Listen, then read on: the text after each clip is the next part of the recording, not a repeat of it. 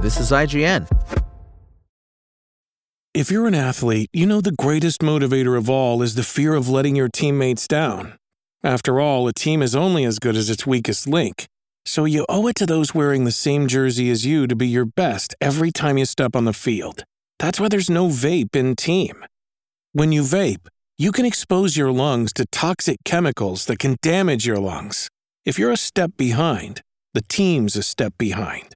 Brought to you by The Real Cost and the FDA. The recently released NBA 2K24 is currently the second worst rated Steam game of all time after a backlash from PC gamers. The $60 basketball game, developed by Visual Concepts and published by 2K, has an overwhelmingly negative user review rating on Steam, where players are tearing the PC version apart.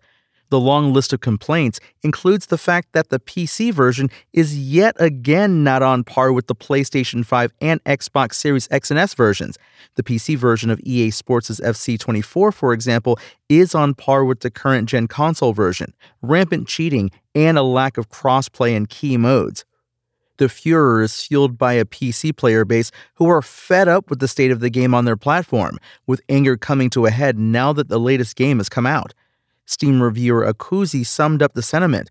I stopped playing the game with the release of 2K22. I wanted to give 2K another chance after two years, and once again, I was disappointed. The gameplay and animations are the same as in the previous versions. Once again, there's only the current gen version available for PC, which I don't understand. The main menu and the textures of the park still look very cheap as always. What annoys me the most is the abundance of cheaters in the park since day one. Purchase recommendation? Definitely no.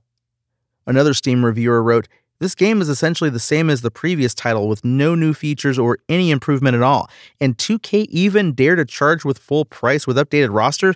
Man, this is so bad. But across all versions, NBA 2K24 is under fire for its aggressive microtransactions, which some are saying are worse than ever. IGN's NBA 2K24 review scored it 6 out of 10. NBA 2K24 scores big with gameplay, but its microtransaction tactics feel like a costly turnover, we said. According to IGN's review, the heinous microtransactions plague many of the most popular game modes. These in game purchases aren't just present and optional, they are essential to compete with other players online. It's especially frustrating because MyCareer, the focal point of many changes to this year's iteration, has so much potential. But if it truly aimed to emulate the beauty of pro basketball, it would reward skill and effort more than open wallet shortcuts. The backlash on Steam is so vehement. NBA 2K24 is now second on Steam 250's Hall of Shame, behind only Blizzard's Overwatch 2. Steam 250 tracks the 100 worst Steam games of all time according to user reviews. There, five days after it went on sale, NBA 2K24 has a score of just 1.07, based on an approval rating, percentage of positive Steam user review votes, of 11% from 3,391 votes. Thanks for listening to IGN. My name is Tony Jackson, and for the latest NBA 2K24 updates, visit us at IGN.com. Spoken Layer.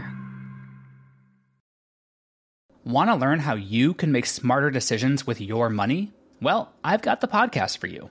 I'm Sean Pyles, and I host NerdWallet's Smart Money Podcast. Our show features our team of nerds, personal finance experts in credit cards, banking, investing, and more. And they'll help you make the most of your money while cutting through the clutter and misinformation in today's world of personal finance. You'll get clarity on strategies to help you build your wealth, invest wisely, shop for financial products, and plan for major life events. Listen to NerdWallet's Smart Money Podcast wherever you get your podcasts.